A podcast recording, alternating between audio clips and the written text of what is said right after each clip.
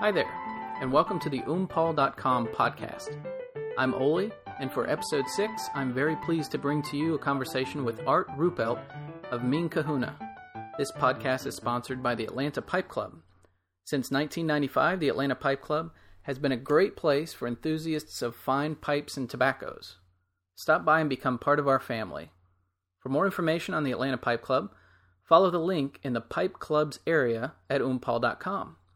For this podcast, Art and I met at a little restaurant in Alpharetta, Georgia, which is why you'll hear some background ambiance. The following podcast was recorded on April 25th, 2008. Have a seat, grab a pipe, and stay a while. I hope you enjoy. With me is the very talented, very artistic Art Ruppelt. Art, welcome to the show. Thank you. Good to be here.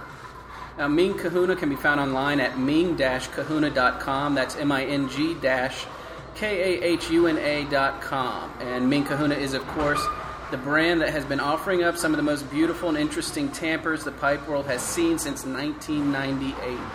Art, tell us a little bit about yourself, how you first got started with pipes, and then how you eventually found your way into making tampers. Um, started. My dad was a pipe smoker, as was my grandfather, and um, I started smoking cigars in the, early, late '80s, and started smoking pipes in the mid '90s, about 1994, and basically found a couple of uh, pipe kits around 19, late 1997, and carved a few uh, pipes and took some of the briar from those pipes, the scrap briar, and made a couple of uh, tampers from it. And really did nothing much more with it uh, other than creating a, a, fantasy pipe brand that I called Ming Kahuna, named after the first two pipes that I had made, uh, the, the kit pipes. And then about October of 97, a buddy of mine asked me to make some pistol grips for him for his Ruger 22. And he was who I shared an office with, my law associate and he said, "Let's go over to this place that I had found in Cleveland that sold exotic hardwoods, and, and, you know, get me some wood." So we drove the 40 miles to the place, and I bought some Bocote and made some tampers out of it, and noticed some acrylic on these shelves there, and thought about the acrylic, and went back a few days later and bought up some acrylic, about three or four pieces, and sat around for about a week, having no idea what to do with the acrylic. And then it hit me, I could make tampers out of it. There wasn't really anything like it going at the time, and I wasn't sure what I was going to do with it, but I, I made the first um, pocket model, it was like October 18th, in 98. Started just making them from there. Um, I sent one off to Trevor Talbert, who thought it was pretty cool. He had some of my pipes up on his web page, and I had people requesting that I made them pipes, and I said, you know, I'm not a pipe maker, that's Trevor's deal and started making them and came out with two models originally a pocket model and a table model which was a longer version and created some brochures and advertised it on asp and people a couple hundred people requested the brochures and then i got uh, to be good friends with a gentleman by the name of ray newton who's who's big in the pipe world he's kind of moved on and doing other things right now traveling a lot But Ray was uh, designing my first web page, which went up in I think January of '99. Then Chuck Stanion got a hold of me and said, "I'd like to put your tampers in the pipe stuff section." Sent him to a table model and a pocket model, and he photographed them on a log in his backyard, and the orders just started pouring in. Things have been good before that, but I'm still getting orders from people seeing the first tampers that I had in pipe stuff. I've had them in there twice. Um, and then things just took off, and I started getting materials together and created pick models and external pick models, and things just took off. And I was doing this part time while I was practicing a law full time. Was working full time pretty much with both jobs for about the past seven years until I moved to Georgia, which brings me here from, from Cleveland and uh, sitting here with you today. So, do you still practice law? No. Well, it's funny when when I moved down here. It'll be three years in June. Um, I had decided that I might practice law down here, or, but as I was phasing out my practice in Cleveland and going back up to Cleveland to handle cases while I was living here, I was taking more of Ming Kahuna and filling it in to fill up the void as I was emptying out, finishing up my practice. And I found that things weren't changing much. It was just an allocation of time difference. So right now, I have one stupid case that just won't go away. So I have one last case in Cleveland. I'll probably get my license here in Georgia as we have reciprocity. But uh, other than that, right now I'm doing uh, Ming full time. And I really don't miss law too much at all. I, I practiced for 23 years, 24, something like that. I enjoyed it. I was pretty pretty darn good at it. But you know, at this point in my life, I'm going to be 50. I really don't want to be spending a lot of time away from my family litigating and doing a lot of the things that lawyers have to do. And, and being an artist is just incredibly fun and a great way to um, to do things. So I guess I'm, I'm still a lawyer and I'll always have my license, but uh, I call myself retired as a lawyer. Okay, so you're a full time artist. Yeah, and I, I also do, um, and, and, this isn't something that I generally talk about in the pipe world, is I, I also sculpt um, using large blocks of full size acrylics, anywhere from seven inches tall to, you know, shelf size. And, and that's part of my, what I call the Ming Destiny line. Tell us a little bit more about the Ming Destiny line. That's just you know, there's the old thing in The Godfather where Michael says to Connie, he goes, says, I'm going to be legit in five years. Well, when I started Ming Kahuna, I said to my wife, I said, I'm going to be legit in five years, kidding around the same way, meaning that I would move into non uh, pipe art, which it was basically five years when I started it. And it's, it's basically creating things that are non pipe related what I'm doing is taking a lot of the shapes that I've, you know, the past 10 years I've created hundreds of shapes and they, you know, they have names and all kinds of crazy things. And I'm moving into taking those shapes and then scaling them up into full size sculpture. Most of them have been sold to non pipe people. A lot of them aren't even aware that Ming Kahuna exists. Um, they just think it's these neat sculptures. Yeah. But these are actually tamper shapes.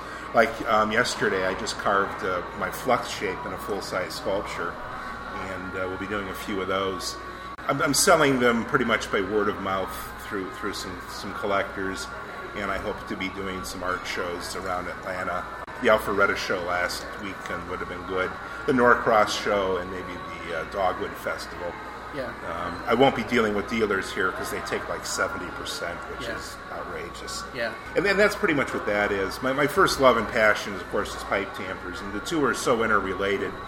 I'm allocating a little more time uh, towards the quote unquote what I call legitimate art, although I consider um, what I do with Ming Kahuna to be nothing but art. There's an old notion that art cannot be functional, that it has to be purely aesthetic, and I, I, I think that's a bunch of garbage your work is obviously very sculptural, and you know, besides the practicality of these pieces, they're small handmade sculptures, and that's that's really what they are. And what's really wonderful about this is that you know, with typical sculptures, you put them in a display case, you put them on a pedestal, and you enjoy them from a distance. But the tampers that you make, this work really allows us to do something that rarely happens with with sculpture, which is you know, we get to actually touch it. We get to actually use it in a, a, practical way, and this tactile connection, I think, allows us to connect with that art more deeply than we normally would be able to. I'd say you're you're 100% right about that. My motto, and it's a, it's a play on my first name also, but has always been art that works. It's always been about a synthesis or a, um, a combination of, of form and function. Some tampers, there's a bit of a compromise on function in that it's wider at the bottom and has to be used in a larger pipe, but every tamper is designed with function in mind. Um, I generally like to say the first inch and a half is for the pipe, and everything above that is for me. So some of my tampers are more practical than others, and some collectors will buy what some might see as a little less practical of a shape. Every tamper that I make is going to be functional in some pipe, and that's why I always make it a point in my descriptions to note what, what size bowl might be the best fit for the tamper. Like that Bluto sitting on the table, that's going to be a great tamper in virtually any pipe. Some of the flux shapes that I'm doing now, other than the very narrow bottom ones, those are going to be less so. But the idea is is creating art that works, and that's that's what I've tried to do um, past 10 years. I noticed on your website that Ming Kahuna is dedicated to your mother. Can you tell us about that dedication and how she inspired you? It starts with my dad, I guess. He was always the practical one. He was, you know, go to school, go to business school, wanted me to be a hospital administrator, and I was always very artistic growing up. Um, always drew and did a lot of artistic things. My mom comes from a, a family of artists. My dad actually, who was a dentist, came from a family of craftsmen, uh, home builders, uh, and carpenters. And he was a very skilled craftsman himself. Uh, but he always pushed me towards the more practical aspects. Hence, I'm a lawyer. Um, but my mom always pushed me towards, not pushed, but encouraged my artistic aspects. My dad died back in 87, and I started Ming obviously after that. And then my mother just said to me, she said, I think you found something there that you could be very good at and, and love, run with it. And she always encouraged me and was always very into what I was doing with Ming Kahuna and always offered her gentle opinion. Um, she always had a pipe tamper that she always held and held it up pretty much up to the day she died. She died of liver cancer in, I guess it's 1990, October 1999 now. But she was the one that always taught me that you have to do what you love because if you don't, you know you're wasting a great gift of life if you're spending your entire life doing something that you despise. And she recognized the, the artistic ability in me, and when I had kind of turned my back on it, I think my dad would approve of what I'm doing now too, because he would have been into it also. Yeah. But my mom was a great lady, and uh, we were extremely close with my dad, but um, extremely close with her as well. What other inspirations would you say you call on when you go to make your art? Nature. What I do is mostly asymmetrical. Matter of fact, if a piece, other than like that Bluto sitting there, is too symmetrical, I will introduce asymmetrical elements to it. My eye and my artistic eye and tastes go to things that are uneven. Um, but my sister, who's an artist, also tells me there's something called occult symmetry, and that is where the balance or the symmetricalness isn't a perfect right, left, up, down, the sameness it's expressed through flow and balance. So, occult symmetry is actually a type of asymmetry, but it gives a feeling of symmetry. Um, I try very hard to, to do things that are asymmetrical, and most things in, in nature there's a lot of symmetry, but the symmetry is never a perfect symmetry. Um, you'll have a lot of right left symmetry, but it's always a little bit different. And, and what I try and do is try and introduce elements of some tampers are just obviously asymmetrical, but to do that and not create dissonance, because if you create dissonance, the shape is all wrong. There has to be the flow and there has to be the balance. Uh, a lot of it's through nature. Um, I actually dream pretty vividly. Uh, a lot of my shapes come from my dreams. The New Heroes was actually a dream where I was designing tampers in my dream, and I was able to morph them by will as I was just looking at them in the dream. It's what they call a lucid dream. And I was actually, like I was on a computer and I was able to change the shape, and then I came up with the idea of, you know, having a tamper that fits into the palm of your hand. Last night I was up all night designing tampers um, and, and, and, a sculpture that I hope to do later today. It can come from clouds, it can come from um, a Star Wars movie. I, I once saw a ship that gave me an idea it can come from anywhere. Clarence Mickles, or it might be Nicholas, I'm not sure how it was pronounced, um, once said that he was coming home from a pipe show and was in a, a, urinal, going, sitting down, going to the bathroom, and he looked up, and in the pattern in the marble on the door in front of him, he saw a pipe. Well, the Kazi tamp, the first tamper, actually came from a wallpaper pattern in my bathroom as I would sit. on it. So you know, I had kind of the same thing happen. So inspiration just comes anywhere, from everywhere. Anywhere, right? yeah, yeah. Uh, each of your pieces now come with its own ID card and pouch, and these these ID cards, the new ones actually have a picture of that piece right on the card, right? Yeah, that was a way to do something I hadn't been able to accomplish, and that was to link the piece to the name, to the date, and to the material and the information about it. I've never wanted to sign my work. Um, I don't even like putting a logo in it. Uh, the logos originally weren't even logos. It was a, like a cotter pin on my pick tampers, and people thought that was a logo. That was in case the, the, the bond was to break between the acrylic and the brass.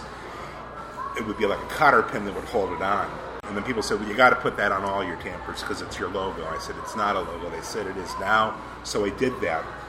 Um, but I never wanted to do anything more than that because just for me to take something that I've worked that hard and to put my name on it just didn't sit right with me. I understand how people do that, but it just never sat right with me. So the cards offered a way to basically sign my work without signing it. And there's a lot of pieces that I'll just look at and I'll say, I won't even put a logo on it. It just it's just wrong. I think the uh, having the card identification like that is, is really really nice, especially for us collectors because it's it gives it a kind of a sense of heirloom quality that will stay with it indefinitely. It was definitely done more with, with collectors in mind because my collect I, for briefly I stopped doing the cards without the uh, photos on them, which I've done pretty much from day one. There's always been a card, and the uproar was just deafening. And the collectors were saying, "No, you got to do it. You got to do it." Yeah. Uh, and I probably still owe a few people somewhere cards, but it was important to them because I'm a collector as well. I collect a number of things, and I understand the collector's mentality. And what I was doing was turning my back on the collector's mentality, and then in putting the photograph on the card, I was looking into my own mentality as a collector and saying, what would I want to see? Because that's what I'm always trying to do is trying to put myself in other people's shoes and determining, you know, what might be of interest to them. What is the branding difference between Ming, Kazi, and Moxie? Good question. Ming is just the the tampers that are done with the largest amount of my materials, which can be anything from cellulose acetate, which is, is very rare material, to acrylic acetate, which are more common and are being you know produced pretty widely right now, and you, see a lot of them out there, and resins and, and, and aluminum and brass tampers.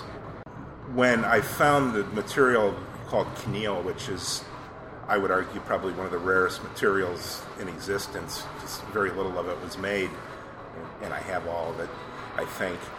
I decided to create a brand around it. It's, it comes in sheets, so it allowed me to express my shapes more laterally uh, rather than perfectly round pieces. I could go off in, you know, for inches in any direction because I was working from sheets. So I decided to create a brand around it, and then Bali, the second material, came along, which took me by surprise. So those are tampers that are just I, I, I do them because I feel like doing them. I do them. I don't care if they sell. If they don't sell, I keep them. Um, I own very few. As a matter of fact, I own two uh, because they, they, all have sold. Um, but I used to have a rule that if they went to Chicago or to Richmond and they didn't sell there, I could keep them. Um, but they really don't go that far uh, so far, and I have quite a strong collector's base based on chenille and to a little lesser degree Bali. And then Moxie is the use of natural materials.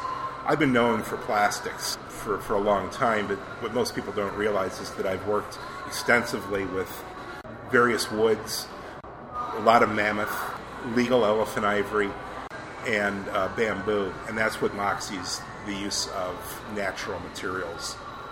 I don't know if they're individual brands. They're, they're certainly lines. I think of them as brands because my attitude to each is very different. And I like creating logos and all the fun marketing stuff that goes along with it. And you touched on the name Ming Kahuna at the beginning of the interview very briefly, and that it was named after your first two pipes. Can you tell me a little bit more about that? Yeah, it was um, March of seven, 97. My wife was out of my wife was out of town, and uh, my daughter was home sick. So I was able, to, as, as, I was a self-employed attorney, I was able to work at home. So I, I was Mr. Dad, and I had bought a couple of pipe kits, three or four, and I decided I'd gotten my work done pretty well, and there wasn't much I could do other than being at the office. So as I sat there, I carved some pipes while watching my daughter. The first one I called Kahuna, and it might even be up on my blog, a very Polynesian type of shape. And the second one, at the time, one of my favorite all-time movies is Flash Gordon, and the, one with Sam Jones and Max von Sydow, and it was on TV. So I looked at the next pipe and I said, "Well, I gotta call this one Ming." And then the one I did after that, I called Flash, and then there was Zarkov, and so a few months later, when I just as a lunch hour doodle, I created a, um, a fantasy pipe brand. I had no intention of making and selling pipes other than what I was doing. And I just did it as a lunch hour doodle and came up with logos and uh, a grading system and all these crazy things. And I said, well, what, what would I call the brand? So I took Ming and Kahuna, the first two pipes, and just like the way the name rolled together, Ming Kahuna. And then I put a hyphen in between it, and that's where it came from. Where are those original pipes? You know, they're, they're my basement, my Right. workshop. Yeah, I think Kahuna might be up on my blog. Yeah, I've, I've got them all, and I smoke them once in a while. And then I did one that really got to be well known. It was called Crom, based on the Conan uh, god of steel. That one is is a shape that make women blush. I know there's some Danes who have done some um, what they call the um, the sexual shapes. Well, this thing is just downright. Well, I'll leave it at that. but it's, it's it's actually a pretty pipe. I, that was up on Trevor's site, and that caught a lot of people's interest. and, and and that's something else with Ming Kahuna is that when I first started carving tampers, I kept on carving a tamper, and I'd go, hmm, looks like a penis, and I'd throw it in, the, and I'd throw it in this bucket. And then by the time I got done, yeah, this bucket was just filled with all these phallic. And I said, well, wait a minute, it's it's it's got to go in. You know, it's the old train in the tunnel. It's it's, Right. it's got to be. You know, so but yeah, it's, it's it's been the greatest challenge, and, and, and it's illegal to do that in Georgia to uh, carve those things. So uh, it actually is. No kidding. Yeah, you can sell them, but you can't make them in Georgia. Oh, wow. So uh, I, I I still have a bucket full of them somewhere. You'll have to send us some photos Yeah. of the bucket and uh, maybe of Crom Yeah. too. Uh, once we get this posted online, you use a lot of different materials in your tampers. What do you find the major differences to be as far as working with the materials as well as the aesthetics involved? Acrylic acetate is a very hard material. This is called acrylic. It's extremely hard. It's twice as hard as briar. I mean, it's and I know briar varies from piece to piece. It's just extremely hard. When you have darker pieces or a piece that has darker and lighter pigments, there is a grain because the lighter acrylic tends to be softer and the darker tends to be harder. So it can affect how you're carving it acrylic acetate or cellulose acetate CA is very unique stuff. It's it's it's made from wood. It's one of the oldest plastics in existence, created around the turn of the century, and it, it cuts like butter. It melts working, not using it. Um, some people confuse it with cellulose nitrate, which is the very volatile stuff that film is made out of and pens used to be made out of. That stuff explodes. This is a very stable, wood based, so it's a very unique stuff to work with, extremely difficult to finish. There are Italian pen companies that their most proprietary secrets are in the finishing of cellulose acetate. There's one company that apparently has a room full of little old Italian ladies who know the secret. They go in there every day, they lock them in, and they won't even let anybody in because only these ladies know how to finish it. Wow. I've created my own technique, and it's almost different for every tamper with the same basic steps that are taken. So it's very unique. Resins, like art amber, is, is basically a resin uh, you see in pipe stems. That's a little tricky to work with. It's tough to carve, wonderful to sand. Cumberland's tricky too. There's a great variance, and then you start working with your various woods. Um, I don't like to work with a lot of different woods. I like to work with Amboina burl, some of the box elders, some of the box woods, Bocote. Um, there's a few others I've worked with as well.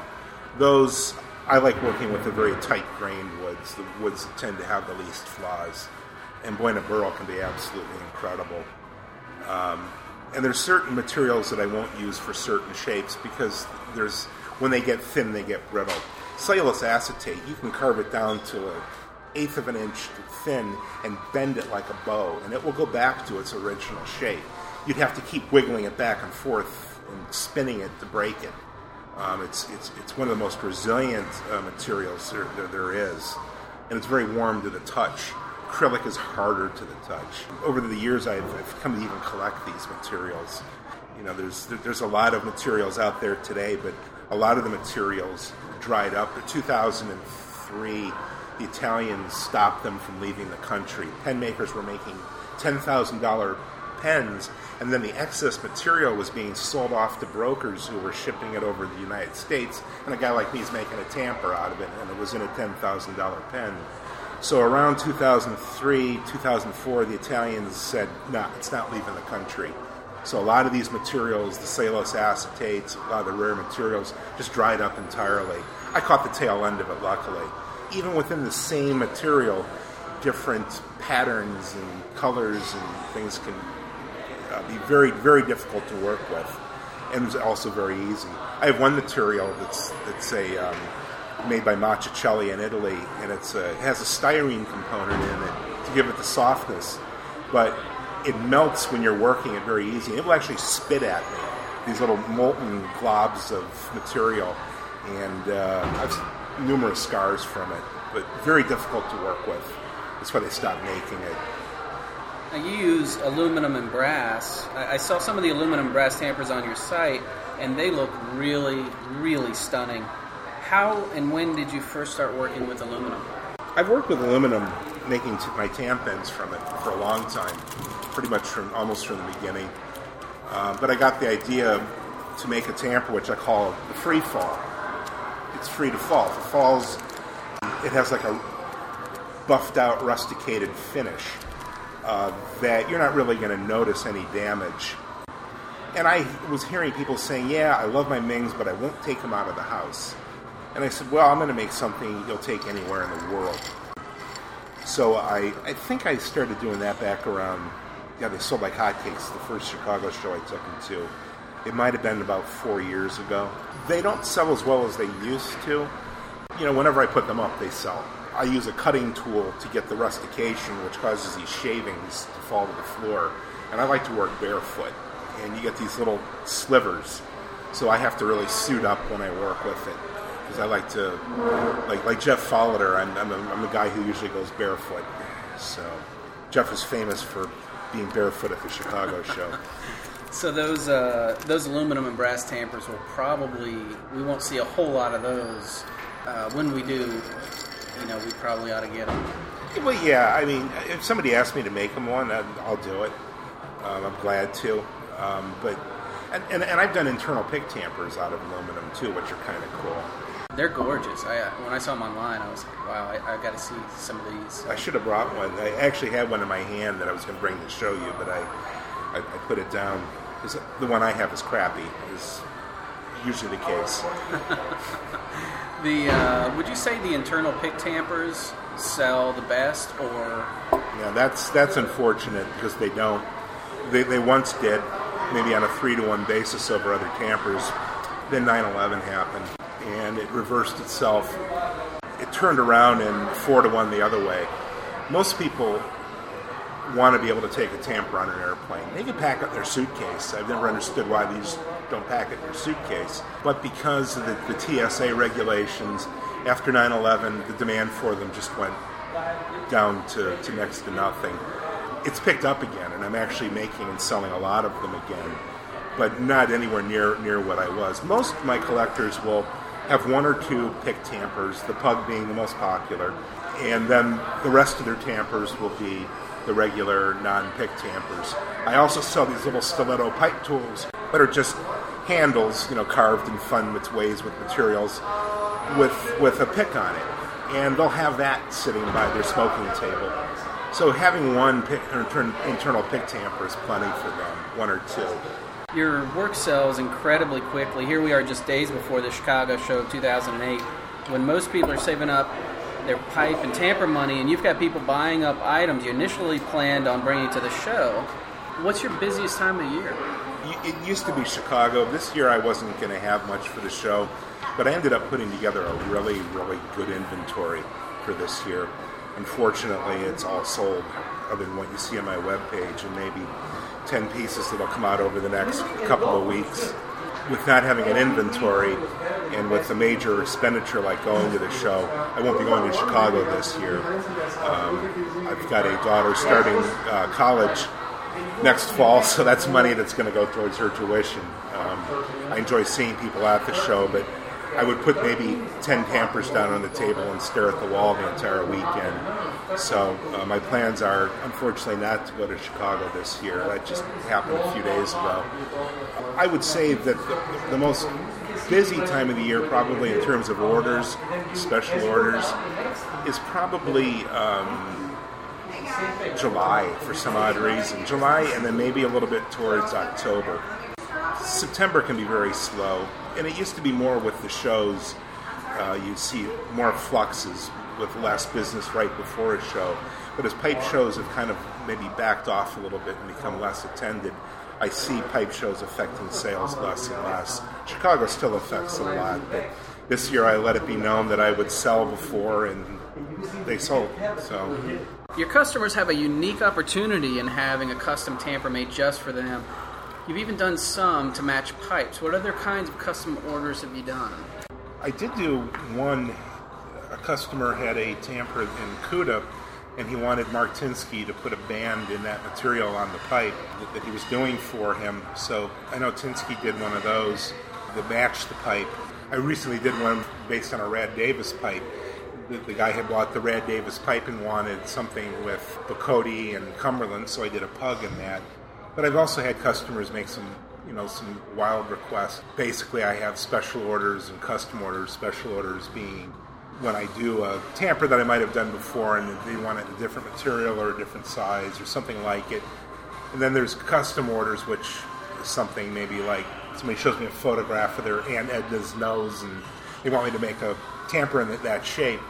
A lot of those types of requests, some of them I'll take, some of them I won't take, mostly because I need for what they're asking me to do to be consistent with what I would like my work to be seen as. Even though they're the ones that's going to own it, it still has to really flow with what I do.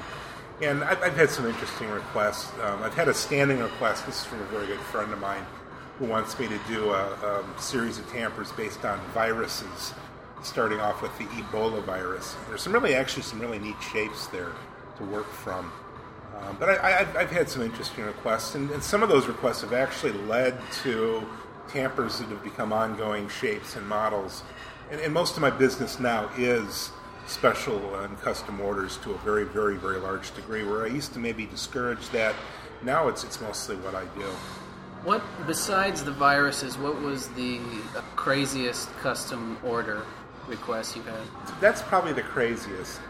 Most people are, are very reasonable and and it's one thing that I, have I've always enjoyed very, very much working with people on custom orders and special orders. Something Mark Tinsky actually showed me.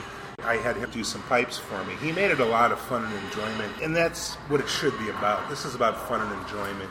Uh, and, and, working with being able to work with the artisan, I have found to be rewarding, and it's something I've tried to pass on to my customers. I know you've done some limited editions and even teamed up with some pipe makers in the past. Can you tell me about a couple of those? The primary time that I've, I've worked with another artisan is with my, my friend Tom Eltang. A number of years back, the idea came up, I believe it was Tom's idea, to do a uh, four day set based with four tampers, four Mings, and four Eltang pipes uh, in, a, in a beautiful case made by a gentleman in Sweden It's like a book opening up based on Vivaldi's Four Seasons, which coincidentally was his music that I carved to. And Tom and I planned this for three years before, you know, going back and forth talking about it. And when we'd see each other, we actually planned the project. And then Tom had the case built, and then he carved the pipes, and I carved the tampers, somewhat based on the pipes and also on my impressions of the seasons. And it was funny because I had just moved to Atlanta and I was having a really hard time with winter because we really don't have a, a, a much of a winter here. And the, the set came out beautifully. I, have never actually seen the set in person because it went off to the uh, Far East to be sold for, you know, probably an incredible amount of money because you know Tom's sets just go for you know thousands and thousands of dollars. But just working with Tom was, was just an incredible experience because the man has just you know incredible amounts of energy and, and, and uh, talent and, and, brilliance. Other than that, I, I also did a two pipe, two tamper set with um, Todd Johnson, a couple of tampers and Blood of Kings. Tell me about the time that you helped out with. You teamed up with another tamper oh, yeah, maker. yeah. This is um, Paul Tatum, who's a pipe maker and I think still is making tampers now and then. Glad you reminded me of that. Um, this is back when J.T. Cooke was having the, the problems with his um, carpal tunnel. He would have been out of pipe making. He would have been working for years with these splints on his hands, which I think he still wears. I believe it was maybe Chuck Stanion that, that headed an effort to raise the funds to get J.T. Cooke the surgeries. And Paul Tatum and I teamed together and did a seven day set uh, of tampers. He did three tampers, I did three tampers, and then he did the bottom half of the tamper, and I finished it off doing the top half. It sold on eBay, which where everything was selling for this uh, fundraising effort, for seventeen or eighteen hundred dollars. So I always figure we probably, from what I based it on, did a finger or two for JT's uh, hands. And you know he's a phenomenal pipe maker and still making wonderful pipes today, and it was just an honor to be able to help out. Ming Kahuna is coming up on its 10 year anniversary, which you must be very proud. Uh, what can we expect from Ming Kahuna in the future? I wish I knew. I, have just got so many different things in, in the works. I think I'm looking at doing going back to some some shapes that I haven't done a lot of in the past few years. A lot of my work is actually locked in a very unstable computer that I have to actually go in very carefully and pull out uh, JPEGs so, you know, that's where unfortunately wasn't on discs. So I'm going to go back and pull those out and do some of the shapes that I haven't done for a while and update them. Uh, do tampers with the brass tips that used to be on all of my tampers, which some people really do enjoy, especially if they put the wrong end in the pipe. Well, I'm definitely going to be doing a the first series for Kaze Tamp, which is based on the Florida Keys. Some palm trees that I set under, under a recent trip down there a couple of weeks ago just naming them after various keys and a whole chain of tampers, mostly done in Keneal. And I'm also looking at increasing my efforts with Ming Destiny with the full size sculpture, which um, I hope to be doing some shows here in Atlanta, continuing to sell them around the world, which is something the, the pipe world doesn't get to see, but I, I, I like to keep it separate. Um, but what I'm doing again with that is taking shapes that I've done with Ming Kahuna and bringing it up to full size sculpture and it plays back and forth, so it's actually a lot of fun. And and just um, continuing to you know do what I can to, to work with people and you know do my best work yet. Sounds great, Art. Thanks so much for joining us today. Really appreciate you taking out the time to sit down with us and and talk about your amazing artistic work. Oh, I appreciate the opportunity. Thanks. And that was episode six, a chat with Art Ruppelt of Ming Kahuna. You can find beautiful Ming Kahuna tampers online at ming-kahuna.com. That's M-I-N-G-K-A-H-U-N-A.com. Art's work is truly stunning. Check out his site today and start or expand your very own Ming Kahuna collection. This podcast was sponsored by the Atlanta Pipe Club, my personal home away from home, where friends are family. Follow the link for the Atlanta Pipe Club on our Pipe Clubs page to get more info on upcoming meetings and events. I hope you had fun. Let's do this again real soon. Until then, I'm Oli with oompaul.com, wishing you the best of luck in deciding which Ming Kahuna will be next in your collection.